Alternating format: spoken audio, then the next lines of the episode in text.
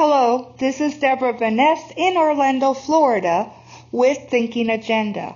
We're very proud to interview Katharina Meredith, who is a survivor of a cult that she grew up in from ages 10 to 20.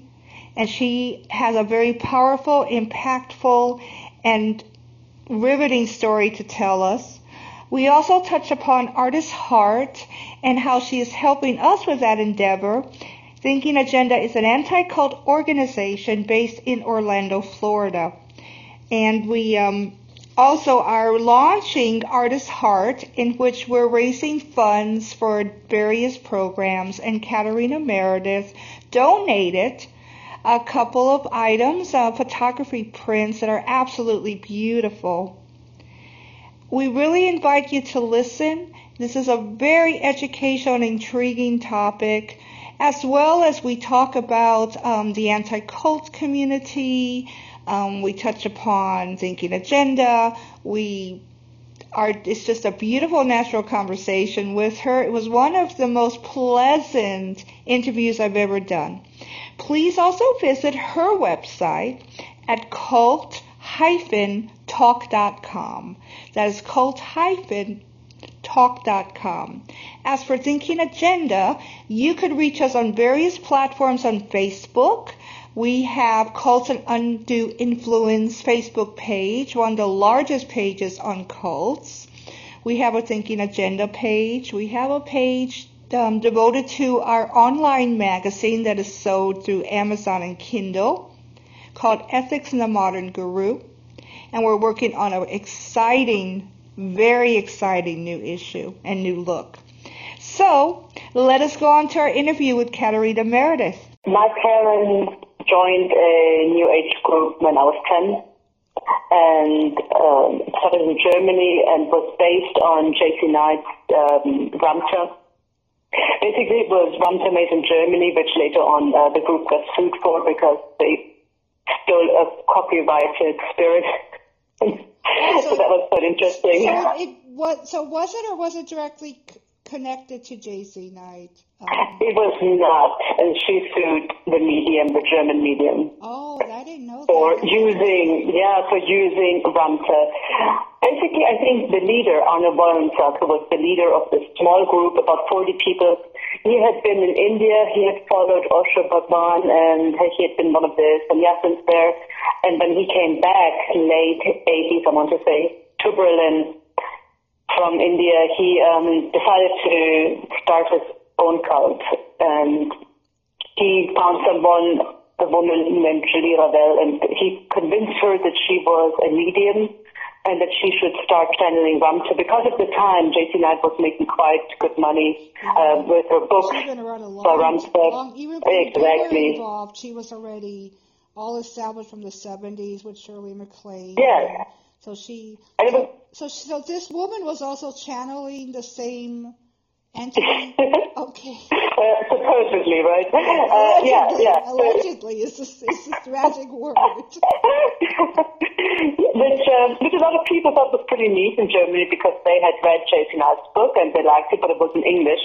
And so here was somebody channeling the same spirit in German, which, yeah, I mean, I don't believe that that's what she was doing, but she sure was making money with it. And my was, parents was she to, um, was she doing the same kind of mannerisms as JZ Knight? oh, know? absolutely, yes. It was okay. copied very well. Okay.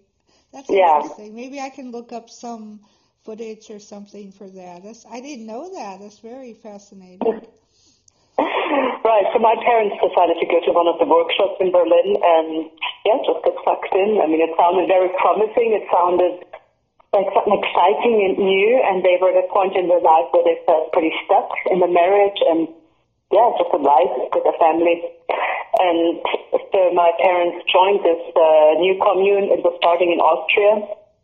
And my brother and I, I was 10 at the time, my brother was 8, and until we left Germany, we had grown up very idyllically in Bavaria on a little farm at the end of a tiny village uh, with tons of freedom. And I had a very good sense of self, I good sense of confidence. Um, I was liked, I had many friends. Teachers always told me I was very smart.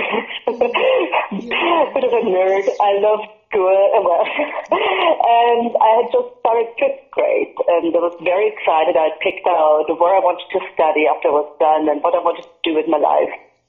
So we were taken out of all that and my, we moved within a few weeks. We moved to, to Austria and, uh, all, as kids, there were about 10 kids at the time, we were taken from our parents, put in a separate room with two adults that did not have kids, and they were supposed to supervise us. And our parents just all, um, there was a big room that they all shared, and uh, all the relationships were dissolved. So there were no more marriage partners, no more families. We were all supposed to just become one, one big happy family. That was the idea.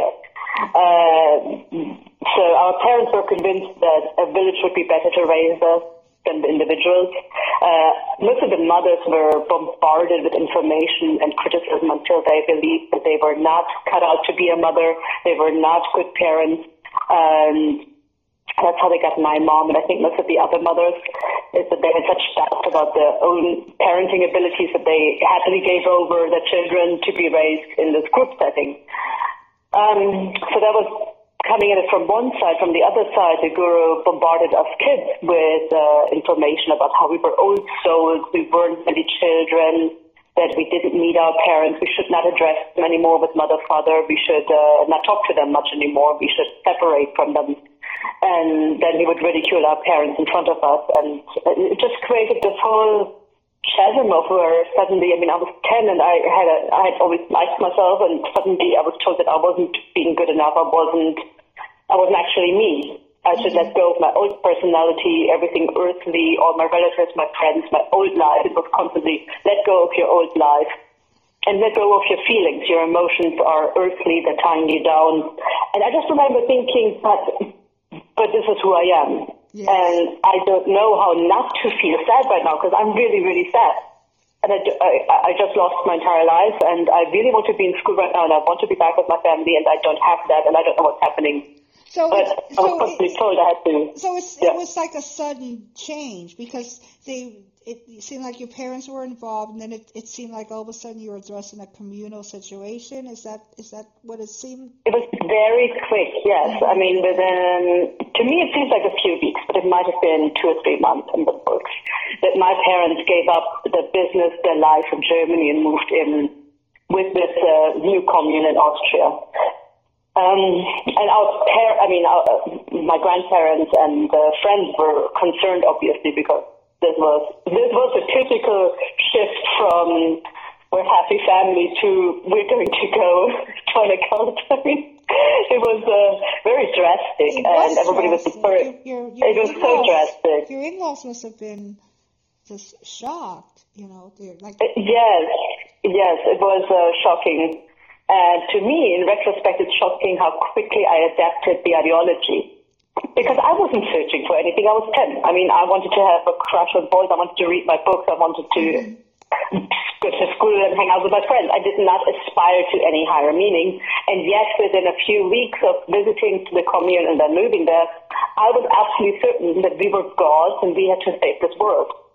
And that's still hard to explain to this day, even though now I know the mechanisms behind it.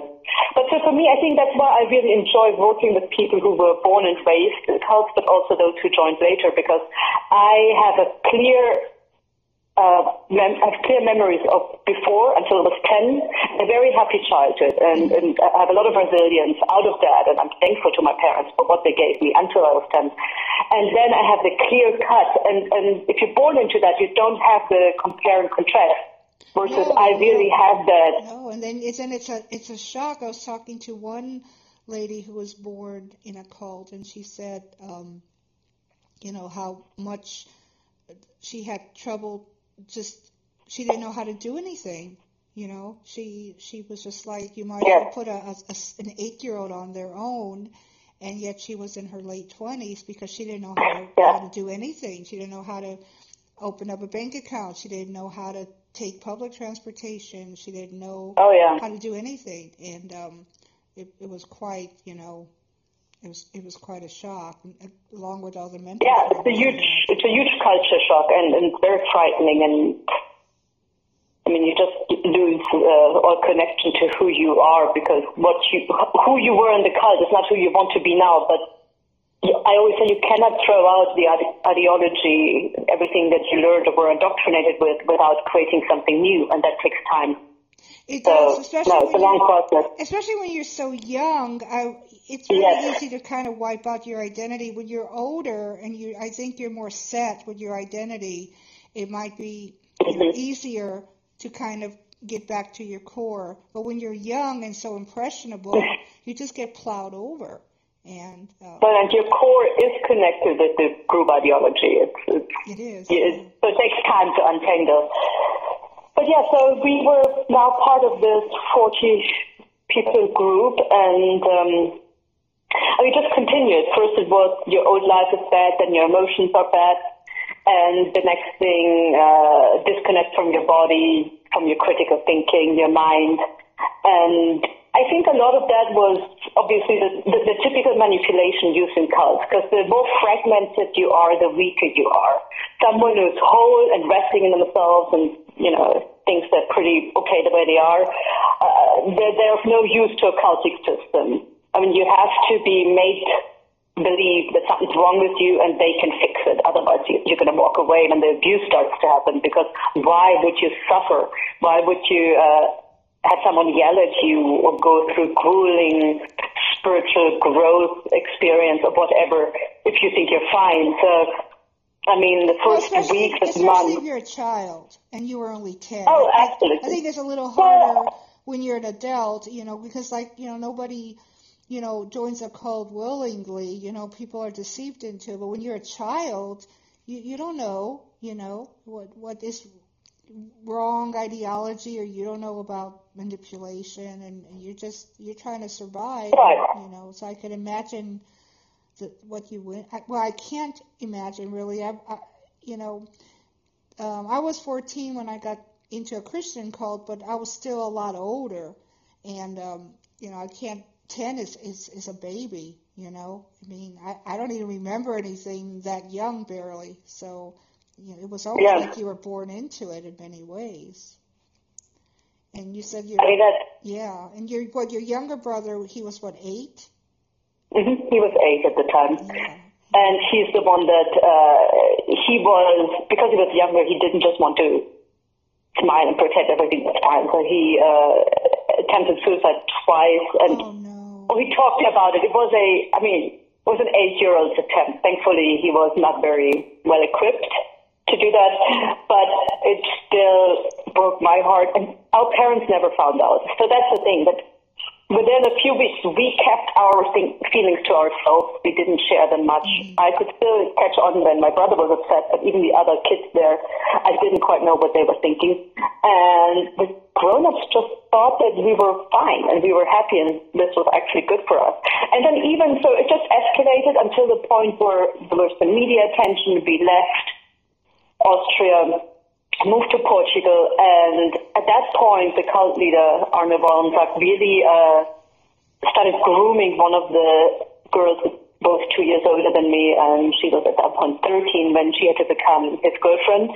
And he had everybody on board that this was what her soul had chosen for herself as growth, and that he was um, doing her a favor. Mm-hmm. And and then I had to follow in the same vein when I was uh, 15, but was a bit older again, with a partner that he assigned to me.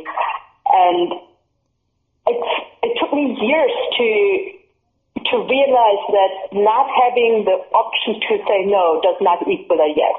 Mm-hmm.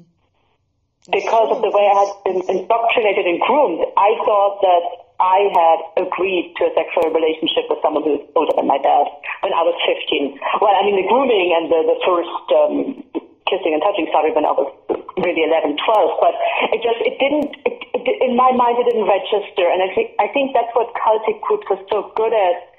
And, and really narcissists and psychopaths uh, in any relationship, they're so good at at robbing you of your reality, of your sense of self and sense of reality, and you lose yourself and you lose touch with other people until you just there are no checks and balances. So when they say something, it just it is the absolute truth, and you don't have that in you anymore. The critical thinking of, "Wait, that sounds wrong, but that's going to harm me," because mm-hmm. I didn't have the words for that anymore. I just everything that happened to me, I had created as myself from a soul perspective, according to the group. So I, I couldn't say I don't like this. Does that make sense? Yes, I. It no, it does make it. It makes perfect sense because it, I, I like the way you said like it, just because you didn't say no doesn't mean you said yes. It's just you, you just don't have that option.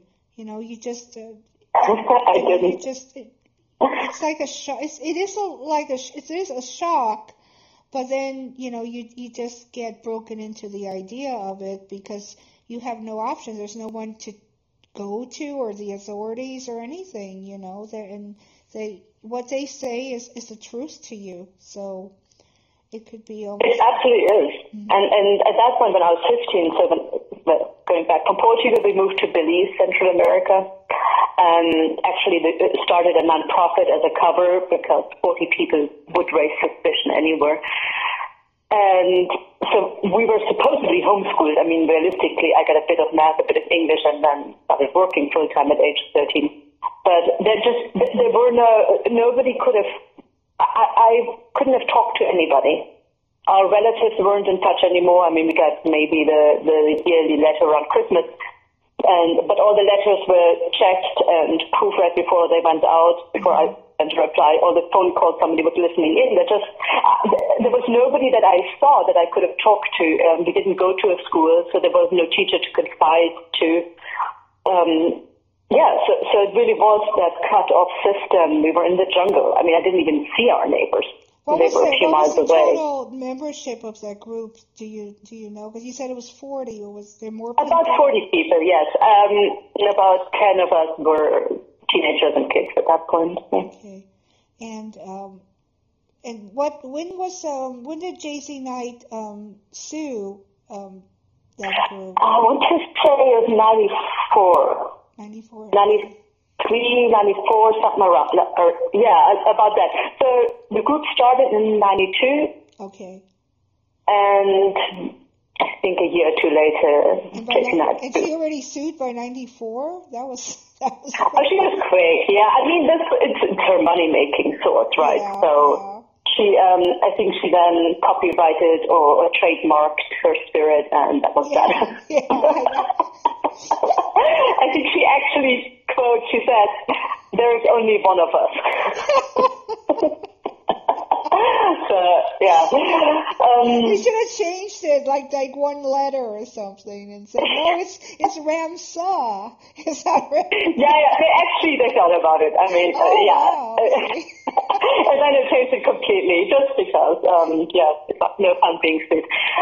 Um, no, no, just I know that uh, a cult is based on you know uh, behavior and practices, but I am a little curious.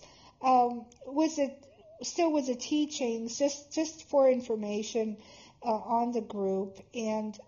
What was like the typical like did you have prayer services or did you have these um you know did you just like watch somebody pretend they were Ramtha? Like what what were also the beliefs of the group? Right. So the guru was enlightened and Okay. always right.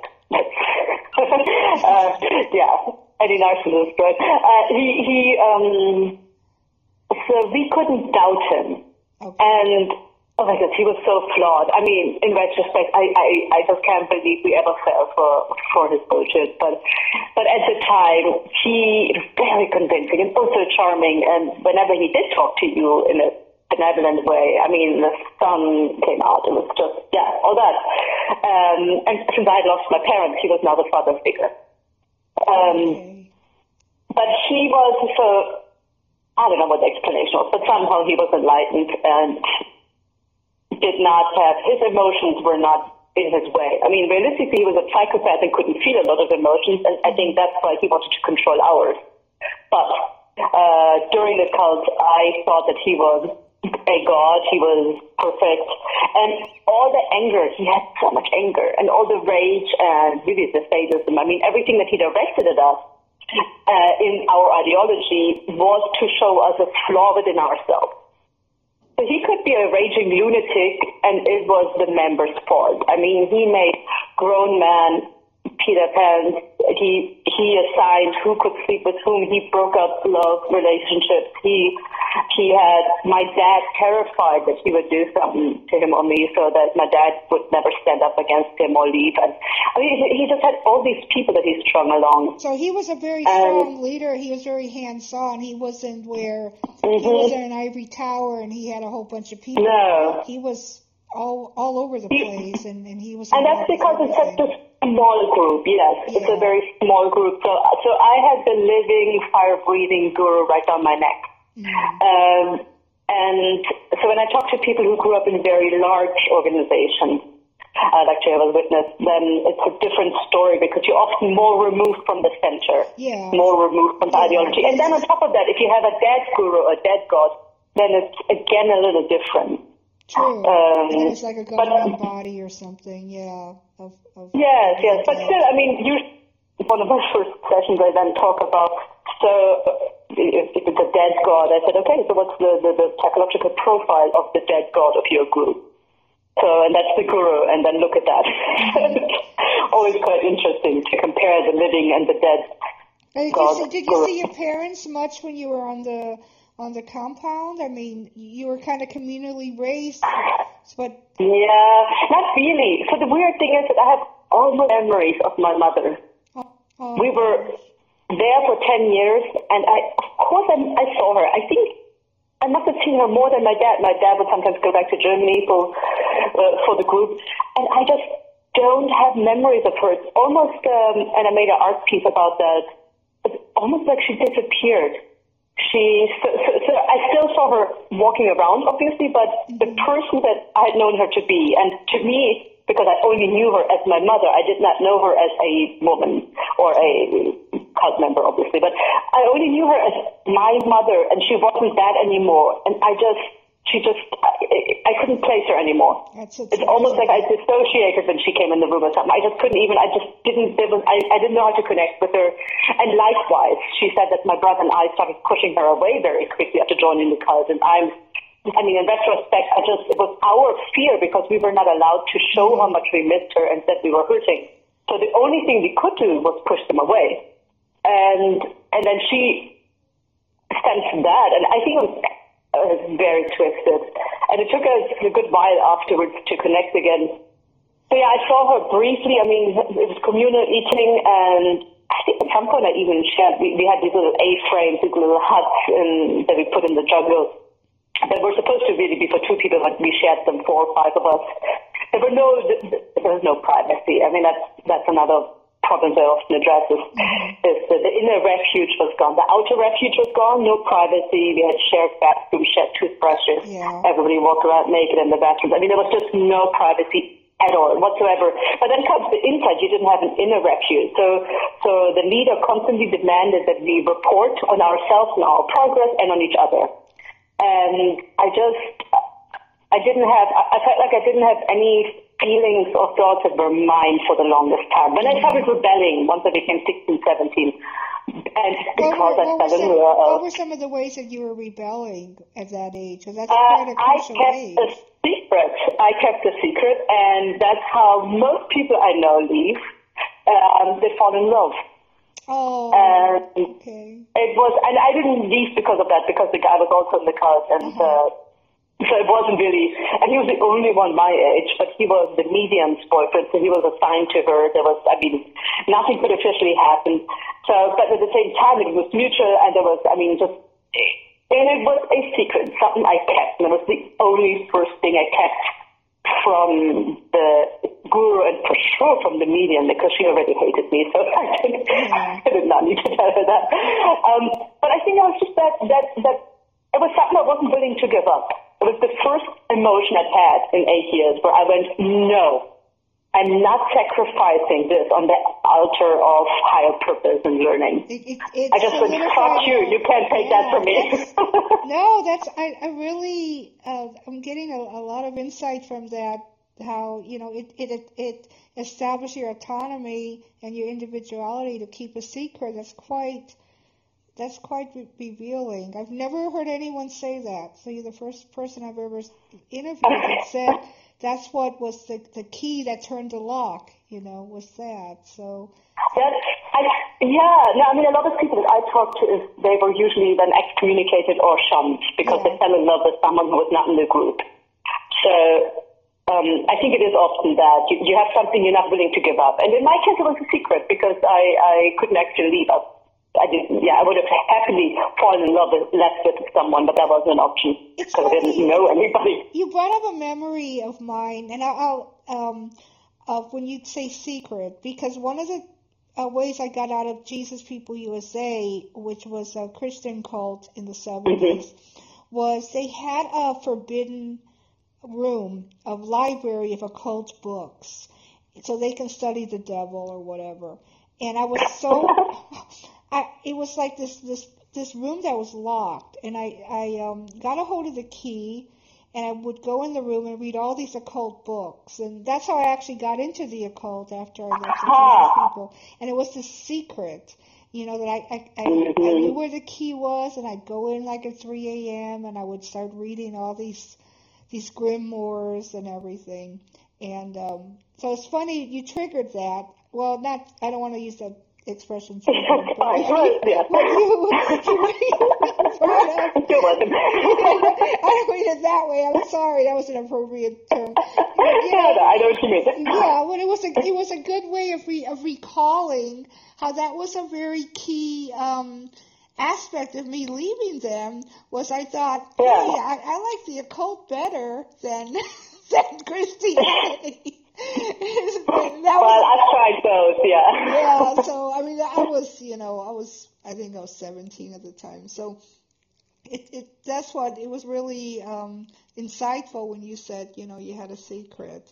So so nothing really culminated after you said you fell in love, but nothing really came out of that. No, no, um, it just, yeah, couldn't really. And that was, uh, but it gave me enough, just a bit of a confidence boost and a bit of a, okay, I can't be complete loser because this one guy that I like seems to like me back. Um, and I, I, I kept something and it just got me thinking maybe he's not all knowing. if I can keep a secret, could- that's, the leader that's must, must be all knowing. That's really good. I like that. I really like that. I mean, it's very simple, but it just started this little process of like, wait, Your critical don't think it thinking, you're starting to get Right, stirred up. Yeah. yeah, yeah, and I just started to slowly observing the leader and the medium who was also supposed to be also amazing, who was constantly jealous and oh, she was terrible. But I just started slowly observing them and thinking, wait a second. But it was so so um yeah, the the pi- the doubts were piling up slowly, very Yeah, slowly. it's like a, maybe a That's it. domino effect with starting with Yeah. that. And then what would you say was was the thing was what led after that that you know because I know I read that So- you left at 20 so we're still at Yeah. know, 16 17 And I, I like to say I left, but the fact of the matter is that as terrible as it was, I mean, the sexual abuse at that point felt normal and it was just there. It wasn't really, I, I didn't perceive it as abuse anymore. It just became part of, you know, life. And, and the, the, the psychological abuse that terror, um, the cult leader had eased off a bit because we started having volunteers and people coming in. So he just couldn't terrorize us quite in the same way. He lost his direct hold on a lot of the members. So, so, and the few times, two or three times that I had wanted to leave, and, uh, and voiced that in any way, I had been told that I have no education, which was true. I had no money, which was true. Nobody wanted me, and I thought that was true because none of the relatives had ever come to visit or asked me if I wanted to stay with them. And so I, I just thought there were no other options. And then I was told that I, I have a really weird aura, and I was this and that in former life, and I would attract this and that if I left. It was just such a anyway, I, I, and the whole world would end on top of it. So I had all these fears of leaving and all this pressure. And so every time I went to the point of I want to leave, A, I was bombarded with this is why you will fail miserably and you'll be ter- in a terrible spot. And B, then the leader and everybody backed off a bit and they were nice for a while. So it was always that, okay, now I can tolerate it again. So I was in a place of it sucks, but but I'm not dying anymore. I, I, I feel like for age 15, 16, I was so depressed. I was dissociating. I was just mm-hmm. a terrible spot, and I, I would have happily died then. But then I got a bit older, got a tiny bit of autonomy, and and so I didn't have the strength to leave. It wasn't bad enough. Um, but the girl, uh, the, the young woman, she was 22, who had been the currently the girlfriend since she was 13, but had to be. Uh, she couldn't take. She was at the. She was an empath. She was at the. I'd rather die than stay here. She still believed most of it to be true, mm-hmm. and she felt terrible about the world and all that. But she. She I mean, that's how a lot of people leave. You'd rather die. And she was at that point, and she left. Um, middle of the day, the leader who almost never left the ranch was gone for four hours. She had her backpack prepared she contacted a local policeman um, that she knew uh, who had come to the ranch a few times, and he picked her up. Uh, she ran. She ran to the next street. He picked her up. The cult leader lost his shit. I mean, he just absolutely lost it and was raging lunatic and just, um, but also super jealous and I mean, we just, I just remember sitting there and thinking, you are in no way in enlightened. I mean, there's, there's no way, there's no way. And, and because, um, because she's left with the police, officer, they did not pursue her because they'd already gotten the guns out. We had quite a few guns at the ranch. They were ready to go after her and drag her back. Oh, God. And thankfully, they couldn't, or, they didn't dare. And so the leader and the medium both left within two days. They left the country because they were afraid of sexual abuse charges, mm-hmm. and they went back to Germany. Um, in that, in that um, time that followed, the next few weeks, it's just, it's like this veil that lifted. First, we'd seen him behave incredibly human. I mean, most of us did not believe in him as enlightened anymore. And, and secondly, all of us had doubts. All of us had stored them deeply away, but we had them at some point. And we finally talked to each other, and I think that's that's what the isolation cult is so perfect. You don't trust others, you don't trust yourself, you don't talk to anyone about your doubts. And I think at least most of us were able to overcome that and, and started talking. Um, a few people followed the leader, uh, none of us young. Yeah, I mean, I was 20 and the other ones were younger. None of us did. We all went, well, we don't know what happened, but we are ready to live a life that's normal and that's not connected to this. How hard, how hard was it for you to live, uh, to, what how long did that take? Because I know it must have been terribly difficult for you. And, and where did you go to to to live a new life? Because you said your relatives didn't stay in touch or anything, and you didn't have any friends. Yeah, they barely did. Yeah. Um, so for for another year, year and a half, I stayed at the ranch. We tried to make the environmental project work because nobody had any money. I mean, nobody had anything. Oh, so they had they had left, so you were so everybody right. was just left behind. So you were trying to, since they weren't yes. overlording everything. Um, so I got to witness the rise of what would have been the next cult. Um, so the, the second and third in command, so after the lead and the medium, started rising to the top. Mm-hmm. And they were ready. They were starting the same stuff over. They were starting to manipulate and uh, yeah, trick the other people and, and trying to, to lead them to where they wanted to go and use them. Um, but they were not as good as it, and thankfully. Mm-hmm. So that all fell apart. Uh, most of the people left the ranch or got kicked out. It was pretty ugly. I had, uh, on one hand, I was lucky, and on the other hand, probably pretty reckless. But I just married the first guy that I met. Oh. it's, the, it's what you're not supposed to do at all, right? I mean, whether no, you come out of uh, abusive relationship. I, yes. I got married yes. when I was 18, two weeks after my 18th birthday. it's not unusual. it's not unusual. It's not. I mean, I highly recommend getting to know yourself first, standing on your own two feet, figuring out who you are. I think because I've had a very good role model until I was 10. My dad was there. He was uh, he's always been a strong feminist. He supported my mother. They were very, it was a very equal and good relationship um, before they joined the cult. But I, I think I must have gotten some idea of what a decent person looks like.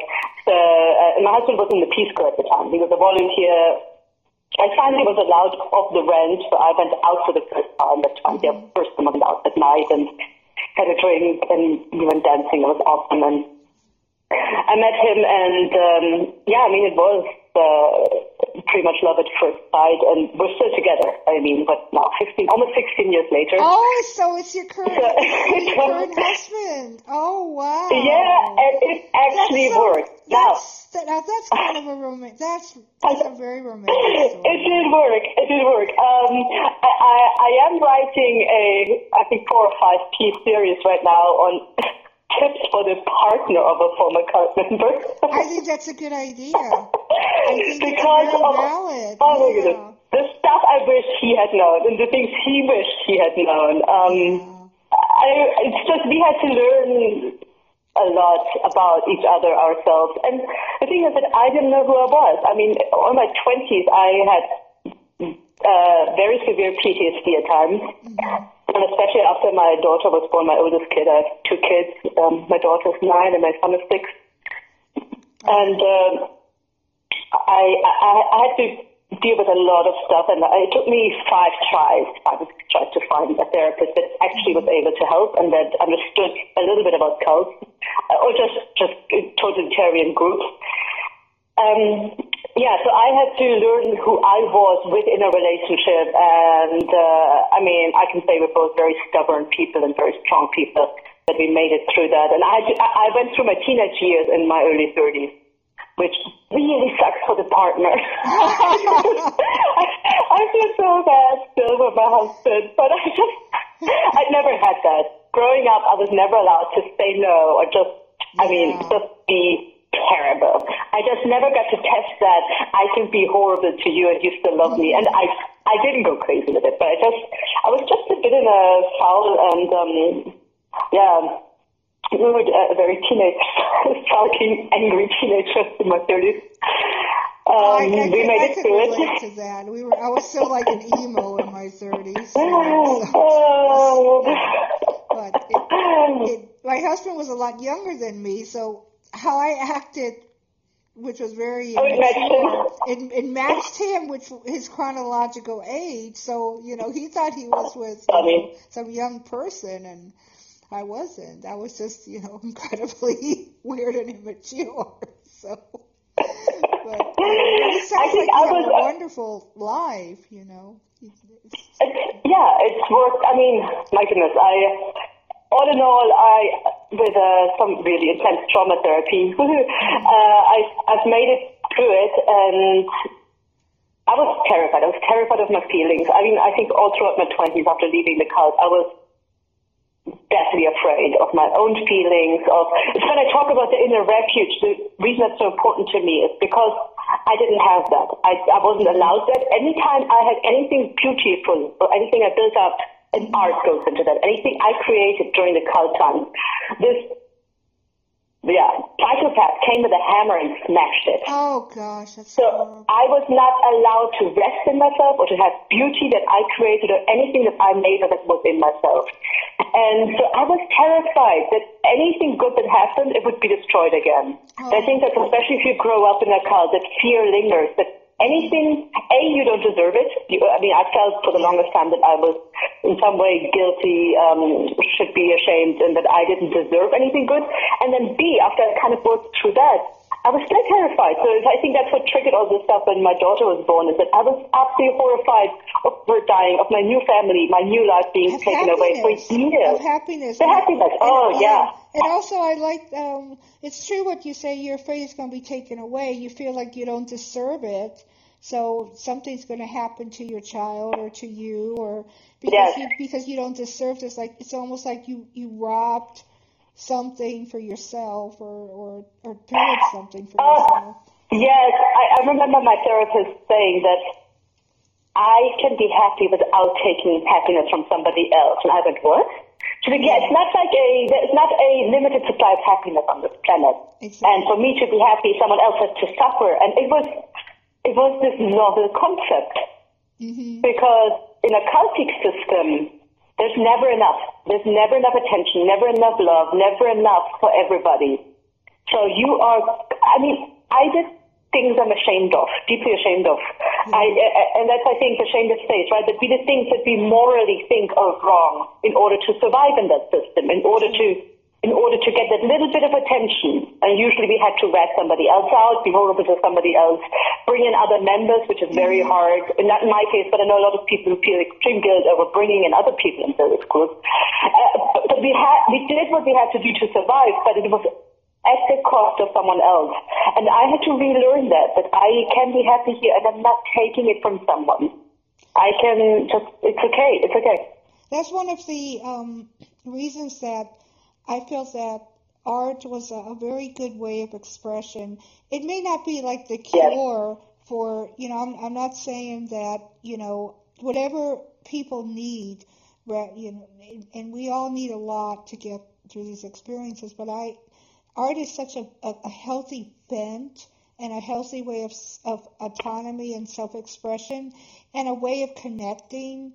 There's nothing better than through your art, it connects to the soul of somebody else, or somebody sees your art and they can feel what you've gone through and appreciate it and and resonated with you. So um, that's one of the reasons that the Art for Heart is a very, very um, special project Yeah. for us because for for one, it's a very safe venue. You know, it no one's going to get harmed by it. Where I'm a little bit leery, like with coaching and stuff. You know, where well, but art venues or or um, art therapy is, is to me is like one of the healthiest um, ways to express yourself. It's wonderful. Yeah, and we, we And it's just that, no, go ahead. I'm sorry.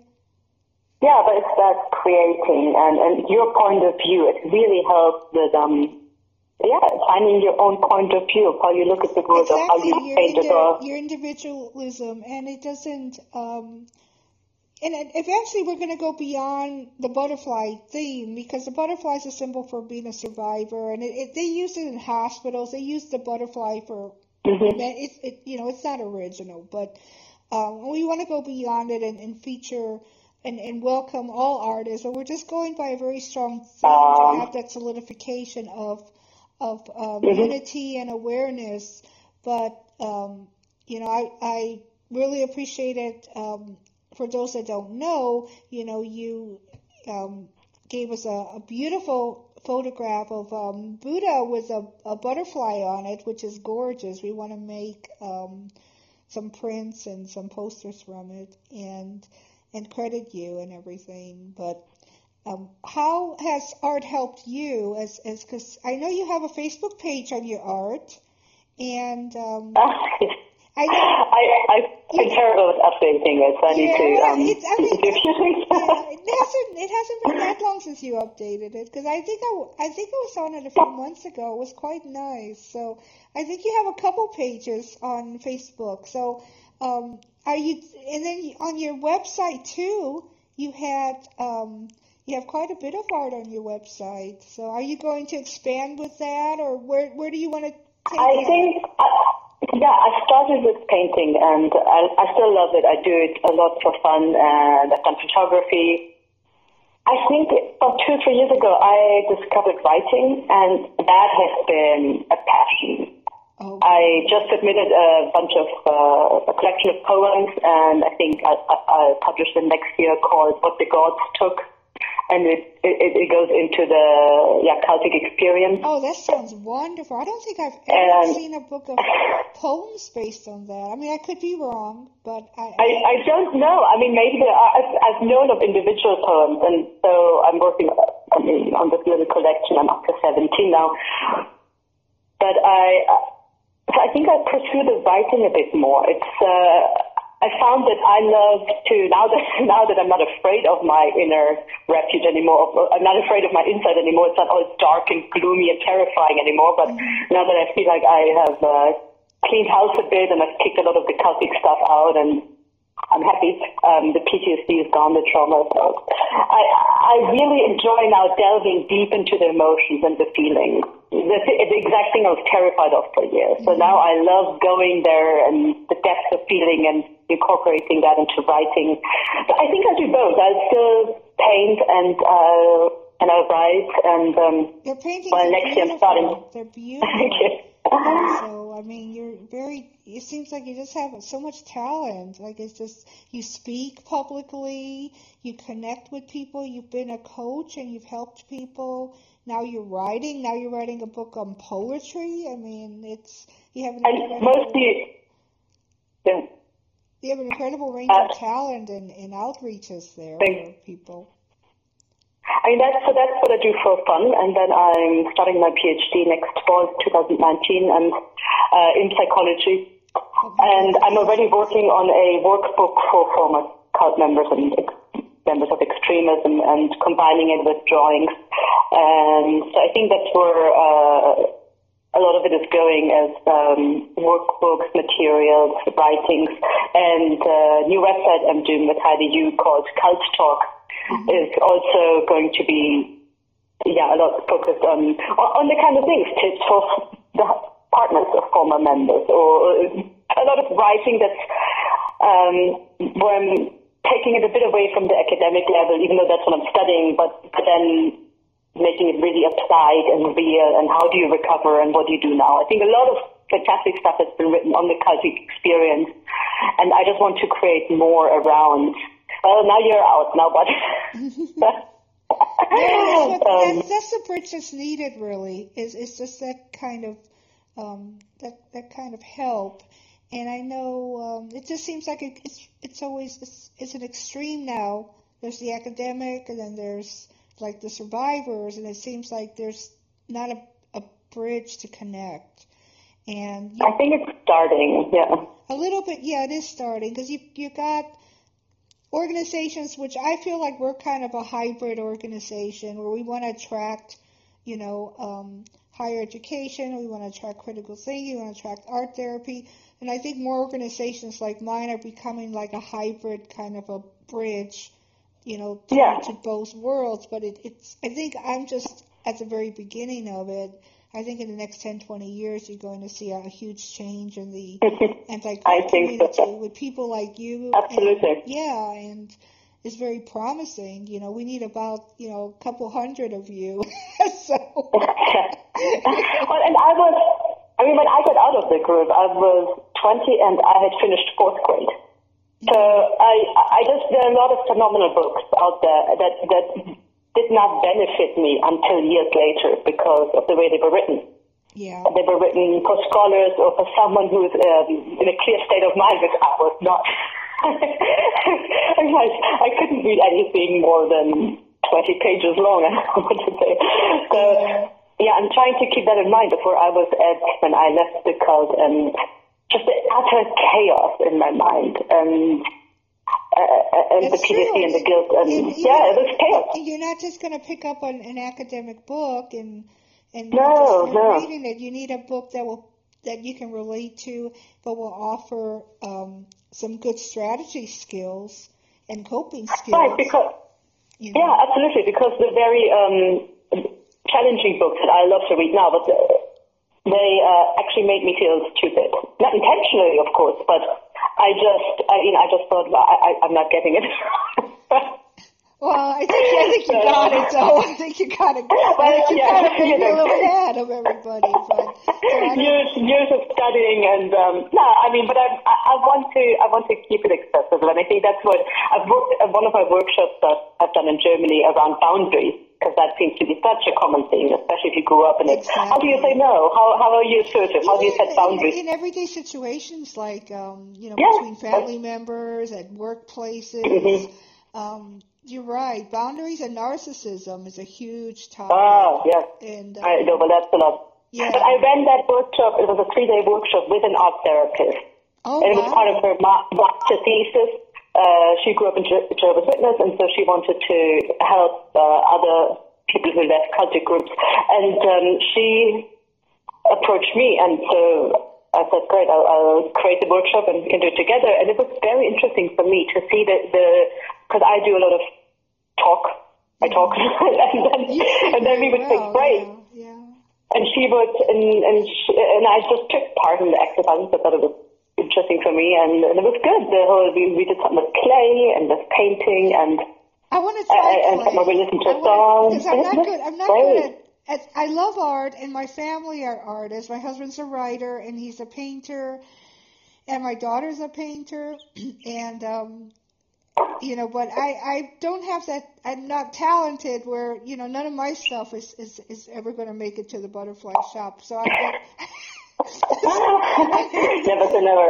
well, I mean, I I will I do paint and I but I, I just know like it's for me, you know, in my eyes only. So, but I always thought um was always curious about sculpting because I'm a very tactile Yeah. person. As I always wondered, like maybe I could um make you know something like that, you know, and get a clay wheel or something. I always was intrigued with that um with that aspect of it. So you never one never knows. It was it was really cool. I I really enjoy art therapy. Um, one thing that she said uh, we had a lot of spices, so we rolled little clay balls and put them in different spices and put them into. Um, but she just said the the, the spices. I mean, emotions. Our emotions are the spice of life. You That's just true. not not no spice is bad. No emotion is bad. You just have to learn how to use them. And I think for anybody who's grown up in a culture group, that's that's a big one. yeah, it's, oh, they're all okay. I'm allowed to feel this, but then yeah, you have to learn how to regulate and use them. And I think art art therapy uh, can can help. So It's it's part to me. It's like part of the chain of healing. Um, it, it could be the whole the whole thing for somebody, especially if somebody who who doesn't have resources or doesn't have um, maybe therapy options. It would be very good. But I, I see it as part of a link in the chain. So you can't go wrong with art therapy. You know, I mean, it's it's going to give Yeah, you some self it's very safe. It's very safe and absolutely. and and as because we're mainly lame people, lame people, we're we're lay people in our organization. We we want to provide like a, a very safe, you know, link in that chain until we grow, and then maybe we'll get a little bit more. Um, we'll get a uh, offer some different options. So we really, you know, believe in it, and um, you know, I love your work. I love your work. Your photography is beautiful because um, I'm very into photography, and I could probably get into that quite a bit again, but I, I don't have the time for it. But photography is something I really, really love. So I loved your work in that I. And then again, going back to the, the unique point of view, it taught me a lot about, yeah, looking at the world and looking, oh, I love macro photography. Mhm, You just yeah. look closer. Because in cults, you always have to look at the big picture, right? Yeah. The world is ending. There's no time. I mean, there is no time for pets. There is no time for art. No. There is no time for music. There is no time for this or that. It's, uh, and now going in and just sitting there for 20 minutes and taking pictures of raindrops on leaves because they're so pretty. Yeah. it's, it's so therapeutic. or just even anything. You know, it's funny when you, yeah, anything. yeah, you find beauty and wonder in life again. And even Yes. through the lens of your camera, and then it's it's really And your phone, the lens of your phone. I mean, Yeah, you're right. Now it's so it's a great time to be a photographer. It- it it's so easy it is and and um, it is because now if you have like a bulky camera, you're you're looked at like what are what are you stuck in the nineties? You know, use your iPhone. Without your little phone, that click, click. Yeah, so I'm super excited to see where the project is going, and thank you so, so much for letting me be part of it.